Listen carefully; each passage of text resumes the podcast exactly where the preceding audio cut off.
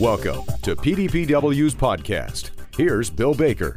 Welcome to this week's PDPW podcast, where today we consider a change in mindset and bucking culture with dairy farmer, speaker, and leadership trainer Hank Wagner. Today's news and social media posts, all of this leads to the injured chicken principle, something Hank knows a thing or two about as he spent a fair amount of time in a chicken coop. Here's Hank with this week's PDPW podcast Stuck in a Ditch.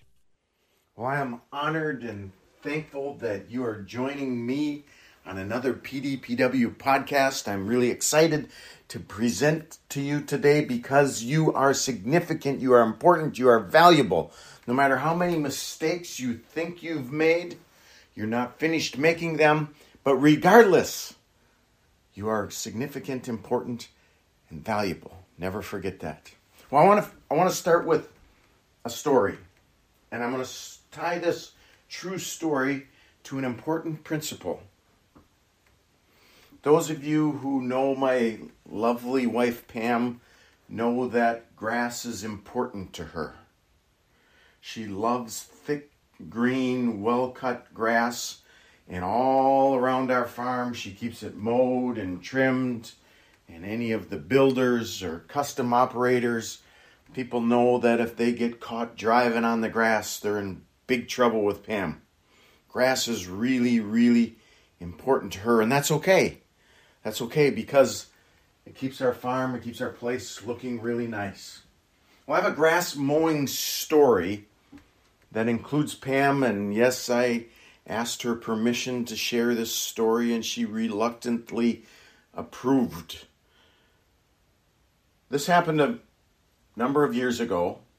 Pam was mowing the beautiful green grass, and she doesn't just mow what's around the buildings, but she mows both sides of the road, uh, the ditches uh, for a half a mile each direction from our farm. And of course, some of those ditches can be somewhat challenging. And we had just gotten Pam a brand new zero turn mower with a big 84 inch deck to help her cut down her lawn mowing time from 8 to 10 hours to 4 to 6 hours. Yeah, she spends a lot of time cutting grass. Well, she decided that she could use this brand new zero turn mower to also cut the ditches. Well, there's another thing you may not know about Pam and her grass or mowing grass, and that is she hates to get stuck with the lawnmower in a ditch. Okay, that's a really, really big problem for her. I don't know why, but she feels like such a failure when she gets stuck in the ditch with the lawnmower. She feels so helpless. She's sitting there and the cars go by, and she said she just feels like such a fool. Now, I, no matter what I, I tell her not to worry about it, it's okay. We get stuck all the time on the fields in the mud, and it's not her fault, and but it's still a really big problem. Well, on this one particular day, she had gotten stuck with the brand new zero turn mower. Thankfully, it wasn't too far down the road from the farm.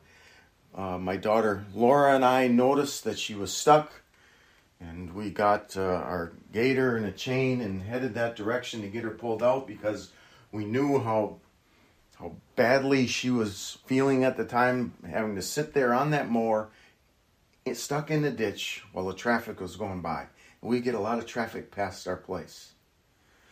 So we pull up there with the gator, and Pam is sitting on the lawnmower uh, with this. Um, I, I, wish I could have taken a picture because this is one of those a picture is worth a thousand words. She was not happy. She had that look on her face just get me out of here and erase this 20 minutes of my life because I, I just don't want to be here. So we backed up the the gator, got out the chain, and and Laura and I were okay. We we were having a little fun with this moment, and kind of teasing Pam a little bit, you know, waving at people as they were going by, and being really slow about getting her out of the ditch. And all of a sudden, both Laura and I look at Pam and there was this this moment, this this picture that I don't know if I'll ever be able to erase from my mind. We looked at Pam and and she looked straight at us. Mostly I think she was focused on me. But it was it was the worst double stink eye you could ever imagine. And along with it, up came the two middle fingers. And both of them were like she meant it. Like from the bottom of her heart, she would, she, like she drove that expression right into me. And Laura and I just froze. We didn't know what to do. That's so unlike Pam. We didn't know if we should run, if we should laugh, if we should cry. Oh my goodness. And there again, looking back, I, I so wish I would have had a picture. Now, we quickly proceeded to get Pam out of the ditch and get her on her way. But that was a moment that our family talks about and will never forget. Now, I want to take that story, that life example, and bring it back to an important principle. And I want to tie it to a principle that I heard from someone who shared this advice as he was about to get married. He said to his wife, or his, his future wife, he said, I, I want you to think about something as we're about to get married. I'm guessing that you already know or realize that there's a lot of good in me, a lot of good things about me. And I I would estimate that 80% of me is good. And 20% of me needs work. And I would say that if you focus on the 20% of me that needs work, we're probably going to have a frustrating, horrible relationship. But if you focus on the 80% of me that is good, while allowing me or helping me work on the 20% that needs help, we're probably going to have a really good relationship.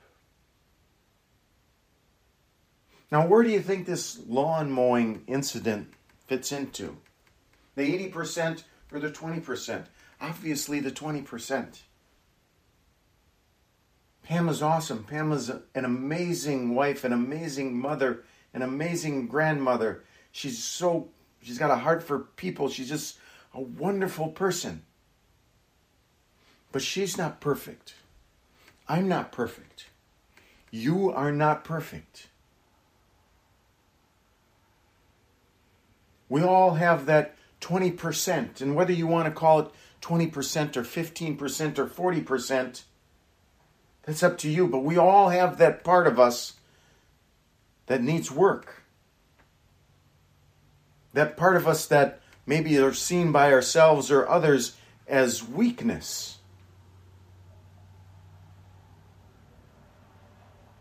So I guess today I would maybe ask you to consider a change in mindset. Or maybe consider bucking culture. Because news, social media, all of that runs on the injured chicken principle. Now, I don't know if you understand or know what that means, but I don't I don't know why it happens, but I've seen it happen a number of times growing up as a child. We had chickens and that was a big responsibility of myself and my siblings to take care of the chickens, whether it was cleaning the chicken coop, collecting the eggs, repairing the fence, or cleaning up the chickens and preparing them for harvest. but the chickens were a big responsibility, so I spent a fair amount of time in, around, or near that chicken coop. And I witnessed this several times. If there was a injured chicken, it seemed like one by one all of the rest of the chickens began to come around and peck at, beat on, that injured chicken, not just a little bit here and there, I mean, they attacked it. They attacked it until they killed it. I don't know why it happened. But I didn't like it, and more than once I tried racing in there to save that chicken. But even if I was able to take that chicken out of those vicious friends, neighbors, relatives of that chicken being attacked, there was no way to reintroduce that chicken back into that group. They'd kill it. And that seems what the news and social media and part of our culture does today. We find a person's 20% that needs work and then we attack it. We attack them. We don't look at the 80%. And sometimes, especially in the political arena, if people can't find something in that 20% that needs work, they'll create it. They'll invent it and tie it to that person. And then invite everybody to attack them. So I would ask you to maybe do something a little different. Consider maybe more mercy and less judgment as we deal with people. Maybe realize, accept that they have 20% that needs work and ask them how we can help them with that 20% while still valuing, appreciating, recognizing that 80% that's great about them. What about ourselves? Is it possible that we can maybe look past the weaknesses that we have and appreciate the 80%? While still working on our 20%? This, I think, can be carried through our entire life. As you see people, as you meet people, as you hear about people, as you consider posting on Facebook or other social media, is it possible to instead of jump on the bandwagon and attack people for their weaknesses and their 20% that needs work, that maybe instead we see people not as they are or as they have been, but as they have the potential to become. Our thanks to leader, speaker, and fourth generation dairy farmer Hank Wagner for being our guest on today's PDPW podcast. And a reminder for more resources and other podcasts, head to pdpw.org. Thanks for listening and have a great week.